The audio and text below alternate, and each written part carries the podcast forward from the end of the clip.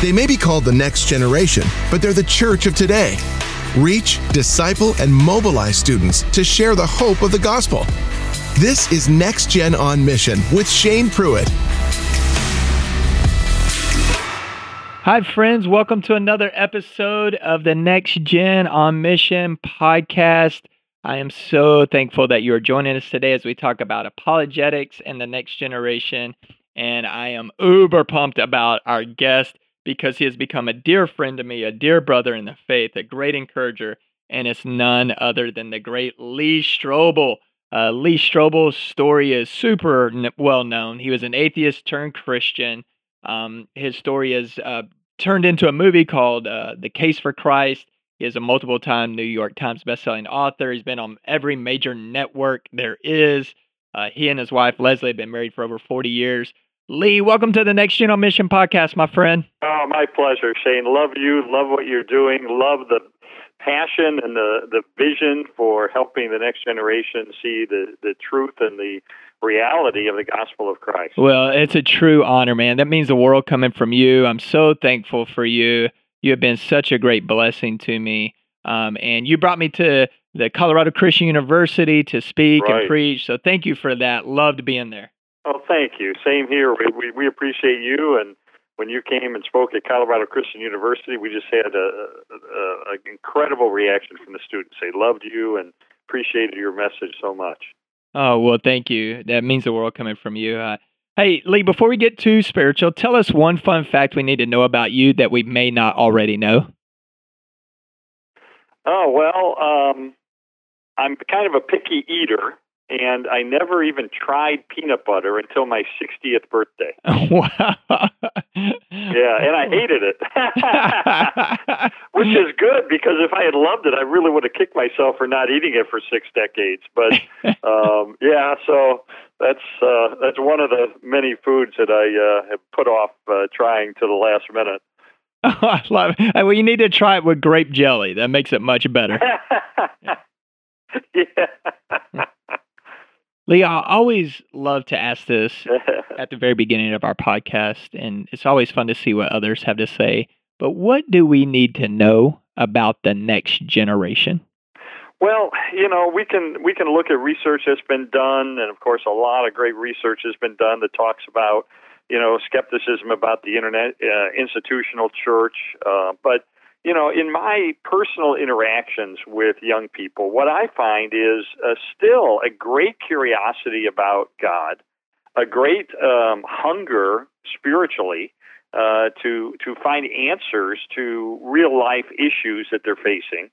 Um, I'm, you know, frankly encouraged. You know, we see numbers decreasing of people who are going to church and who are, you know, increasing who say they have no uh, formal um, church um, affiliation. But nevertheless, I, I find among young people a real passion to investigate spirituality and and to um, to, to try to determine what's true and what isn't. Absolutely. I completely agree, Lee. And I think there is a hunger amongst Gen Z, especially those that are followers of Jesus. And I think they realize that it's going to cost them something to follow Jesus. And so there's an incredible hunger that comes with that. Absolutely. You know, uh, recently um, I came across a guy uh, who said that his granddaughter had been uh, made fun of on the playground at public school because she believed in God. And the students were taunting her, saying, You believe in fairy tales, you believe in God. Um, you know, the, the truth is that young people are going to be challenged in what they believe starting at a young age. And I think they want to know what do I believe and how do I know it's true? Uh, because they're in an increasingly uh, skeptical and even hostile culture. Yeah, I couldn't agree more. And I think that's only going to become more and more common. And with that, being challenged with what you believe, I've seen amongst Generation Z and the next generation a true interest and hunger in apologetics. And when you think of apologetics, you think of Lee Strobel. Um, and so, what is apologetics? I want to hear the Lee Strobel definition of what is apologetics. Yeah, it's simply it comes from a Greek word and it means uh, a defense of the faith. In other words, um, it's providing evidence for the truth of Christianity, evidence from history and science and so forth, but also it's responding to tough questions that people have about faith. Um, you know, does a loving God, why does a loving God allow pain and suffering in the world? Why would God send people to hell? How could Jesus be the only way to God? Those kind of issues that apologetics uh, addresses. And of course, all Christians are told in 1 Peter 3:15 that we're always to be prepared to give an answer to anyone who asks us to give the reason for the hope that we have and to do it gently and respectfully. So we're all given a mission of apologetics as Christians. And and you know, we talk about this next generation. It's interesting. Dave Kinnaman, of course, has done a lot of research on this, and uh, he looked at the top six reasons that young people are leaving the church. And three of those reasons are things that apologetics can address. Um, they're saying number one, they're leaving the church because the church is not a safe place to ask questions, not a safe place to doubt, not a safe place to get answers. Secondly, uh, they believe that science is disproving Christianity. Science is pointing away from Christianity. And then third, um, they're reacting to the claim of Jesus, the exclusivity claim that he is the way, the truth, and the life, and that no one comes to the Father except through him. So those are issues that are, are driving young people from the church. And yet, those are all issues that apologetics is designed to address. And then at the same time, we find that a third of youth leaders uh, don't feel equipped to talk about the reliability of the Bible, and a majority of youth leaders don't feel ready to talk about science and faith. So we need to help equip uh, this next generation of Christian leaders to understand not just what we believe, but why we believe it and how we can communicate that to the next generation. Yeah, that is so good, Lee. I, I agree completely those are the questions being asked and then sometimes as leaders we don't feel equipped. Yes. But in communicating to the next generation what should we keep in mind while teaching apologetics to the next generation? Well i think uh, it's important to know that how we deal with questions is often every bit as important as what we say uh, about the content of the answers. In other words um, people uh, who are into apologetics often forget that last part of 1 Peter 3:15, which is to do this with gentleness and respect. And so um, I think it's really important in um, uh, the next generation that we ask more questions than we give answers, that we do more listening than we do talking, that we um, um, you know respect them as people who are on a journey and, you know, the average person who comes to faith in America has heard the gospel six or seven times. Uh, this is a journey, this is a process, and that's okay. Young people who are atheists, who are doubters, um, they're not the enemy. you know, Satan is the enemy. God loves people and, and wants to have a relationship with them forever. And so we need to respect young people for the fact that they, they have minds of their own, they have questions that need answers, and uh, when we can do that with gentleness and respect, I think we, uh, we we go a long way toward reaching them. Yes, that is so truly, and and it's interesting. You say most non-believers have to hear the gospel six or seven, eight times before become a believer. Yes. Um, I think for me it was about six or seven uh, 800 times. Uh, my mom, uh, I, I, always joke, man, she was praying me to Jesus for sure. But she had that incredible passion and passion, you know, patience that you described. And um, yeah, and I and I believe with those honest questions, we need to respond in kindness and patience and um, because I feel like sometimes when we respond in aggression to those questions, that repels people away. Absolutely. Um, Lee, with that in mind, how can apologetics be used for evangelism? Because I love what you said you know, uh, spiritually lost people are not our enemy. That's our neighbor to love. That's our mission field. So, how can apologetics be used for evangelism? Well, I think one of the most exciting developments in recent years, and this is especially useful to reach young people, is um, small group experiences for non believers. Uh, where we have a Christian and, and uh, two Christians, one is a leader, one is a sort of an apprentice, leading a group of, say, half a dozen non believers, young people who have questions and doubts about the faith, and they go on a journey together.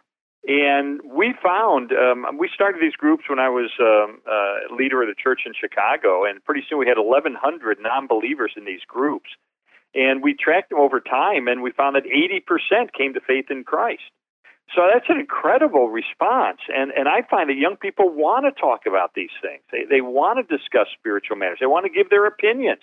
They don't want to be preached to, and and you learn in these groups how not to preach to them, but how to ask good questions to help lead them toward self discovery about God and about the truth of the Bible and their need for um, Jesus in their lives.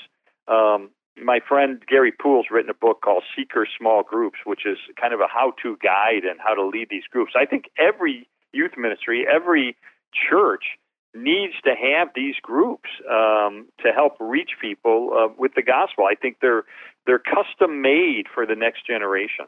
Wow, that is absolutely amazing. Thanks for sharing that. 80% coming to know Jesus as Lord and Savior through those efforts. I think any of us as leaders would take those returns. That's absolutely amazing. So, Lee, what would you tell a leader that maybe has gotten away from sharing the faith outside the walls of the church themselves? Because we know we'll never lead ministries to do something that we're not personally doing ourselves. Boy, that is so important. You know, I'm sitting here in my office in Houston, and if you were to look at my calendar, you would see on the beginning of every month, the first day of every month, I have a question for myself. I actually have two questions. The first question I ask myself every 30 days is, How would I like to be married to me? And uh, that that that's a that's a marriage uh, thing that helps me uh, be married now for 47 years. Um, that's the secret. And then, uh, but the other thing on the first day of every month is uh, who am I going to interact with this month who is not a Christian? Have I got anything on my calendar? Do I have a lunch down? Do I have a, a golf uh, game down? Do I have a uh, any kind of planned interaction with someone who's far from God? And if I don't, then I want to get on the phone. I want to I want to uh, look at ways that I can connect with people. Uh, one of the ways that you can do that if you're a youth leader or a pastor at a church is to actually put the word out in the church and say, "Look, I'm going to block off every Wednesday at lunch." And if you're trying to reach a friend and they've got questions about the faith, let's schedule a lunch and I will join you and let's have a conversation at lunch. And and what you do then is you make yourself first. It's great modeling to say I'm willing to take a chunk of my week and and uh, reach out to non-believers. But secondly, while you're having that lunch, you're also modeling evangelism and apologetics for the person that who invited you. So that that's a simple way that we can get back into the fray because you're right as we um, get into ministry, often we we lose those relationships with non-believers. Yeah, that's powerful, practical steps, Lee. You know, that's why I love uh, the Who's Your One initiative uh, that you know we do at the North American Mission Board and encourage Southern Baptists to be a part of. Is who is one spiritually lost person in your life that uh, does not know Jesus that you can pray for by name every day, invest in their life, and then at some point share the gospel of life with them, uh, Jesus Christ. Yep. Um, and once again, to see that movement take place in our ministries and churches, we must do it as leaders. Absolutely. I think that's a, I think that's a terrific initiative. I, my personal opinion is if every senior pastor in America built one loving, caring relationship with a hellbound pagan, and and you hung out with them and you had had meals with them and you went bowling with them and and and you um, you, you you learn to love them so deeply that you say to yourself, it is not an option for my friend to go to hell.